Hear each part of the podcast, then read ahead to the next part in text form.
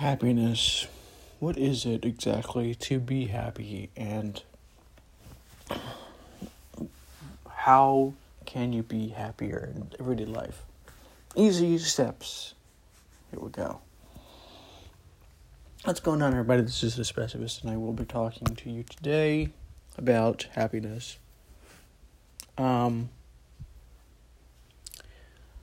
so, typically, what people think of when they think of happiness is like, if I get this thing, I'll be happy. If I manage to do a lot of things today, I'll be happy. If I manage to just live in comfort all my life, I'll be happy. Whatever it is, right? It doesn't really matter what it is. It doesn't really matter what it is. Just the fact that you have these necessary things that you need to be happy, or at least that's what your mind tells you, right? Is this actually true? Do you actually need these things to be happy? No, absolutely not. Um, and there's there's a way of proving this to yourself. A very simple, a very simple way. Um, and honestly, it's it's one of those things where it's like, the more you at first, because what's going to happen is you're going to you're going to notice this at first, right? And you're going to forget, and maybe you're going to remember one day, like maybe like a year or two in the future, or a month or two or whatever. Then you're going to go, oh wow, I forgot about this, and then you're going to do more of that, and then you're going to forget again, And then you're going to do it again and again, until eventually you reach this point where you're like, oh, yeah, I, I know what that happiness doesn't come from things. Um, it can help that, that it does happen because of certain things, but it doesn't come from those things.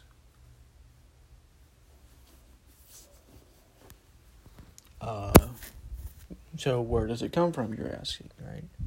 It comes from you. It comes from your mind. It comes from your allowing happiness to just happen and be as it is. So, one technique that I've talked about uh, last year called Loving What Is is a good example of this. You can do this anytime, anywhere. Basically, what you do is you ask yourself. Um, I've actually gone a little bit beyond this, but that might be a little harder for you to do. But you can ask yourself, can I be happy with what is in its current moment, right? Um, the answer is probably yes, if you think about it a little bit. I'm going to be a little happy, right? It's very small at first, right?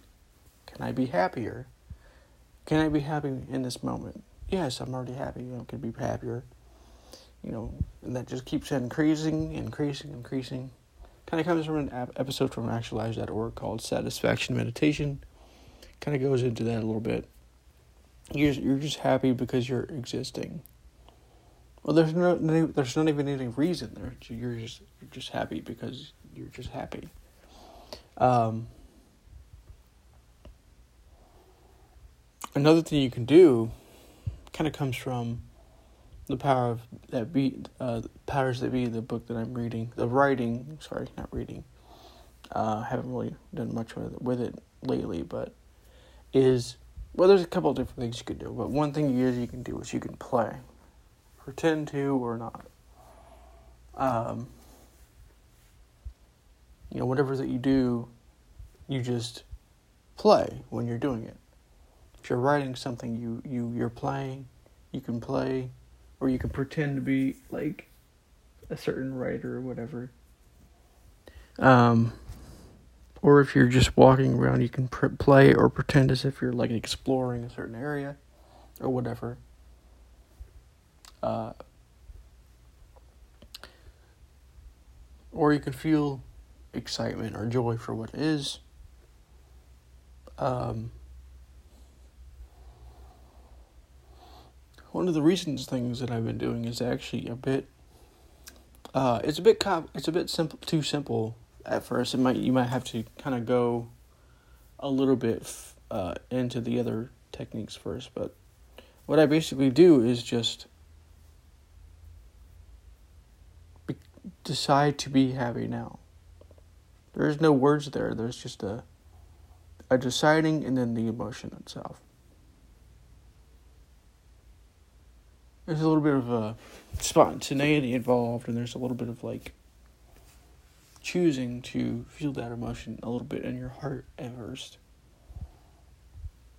Um, but then you do that for a little bit, and you notice you are happy. If you do that long enough, you notice that you're happier than you've ever been in your entire life. It's not like extreme happiness, like, oh, yay, I'm so excited, you know. But it's like a little bit of happiness. And it, it, it gets stronger and stronger because you're allowing what it already is to be there and get stronger. That's really what's happening here. Uh, so basically,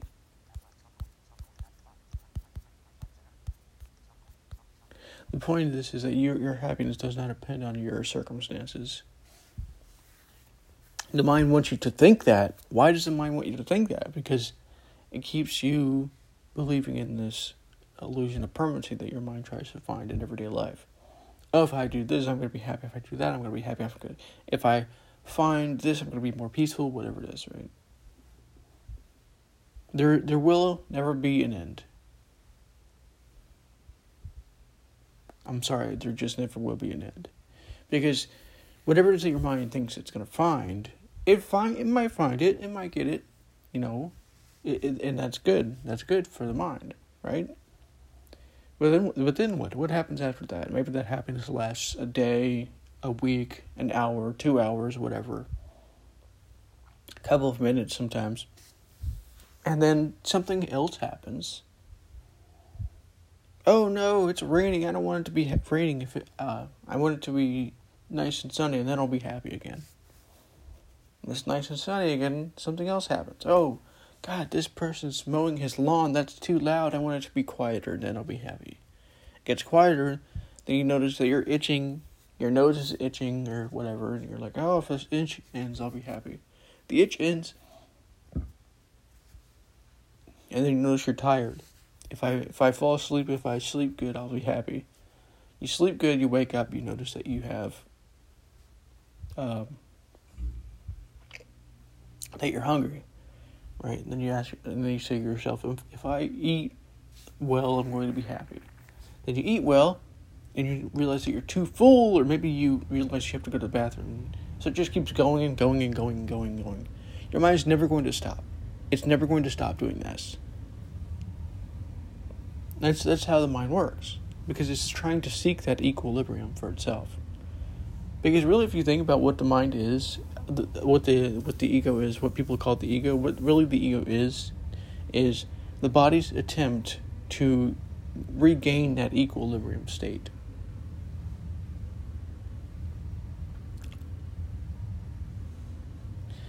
Really, if you want to, if you want to uh, simple simple down simple uh, uh, dumb it down to its simplest answer when it comes to the ego, whatever people call the ego is anymore uh, what really what it boils down to is a personification of the body, and, and the body's needs and wants and desires and cravings and uh, attempts to find equilibrium.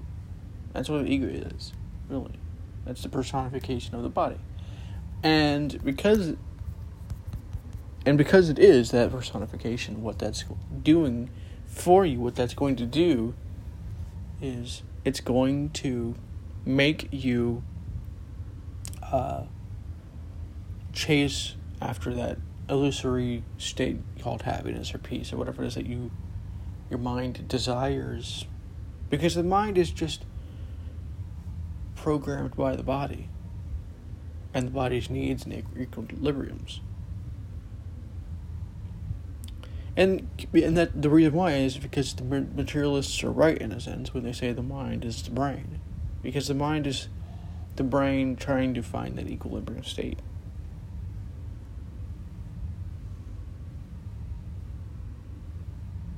Ta da! of course, you have people denying what, what science says about that. Mind is not the brain. The mind is, you know, we, you are more than the brain. You know, whatever it is, right? Or you're more than the body, which is kind of true, but that's not the same thing as saying the mind is not the brain the mind is the brain. Really, the mind is the the brain, and the brain is, is the body. or at least part of the body, and that brain body connection creates these uh, needs for equilibrium. The brain is constantly looking for equilibrium. So, anyways, hope you enjoyed this one. I'll talk to you next episode.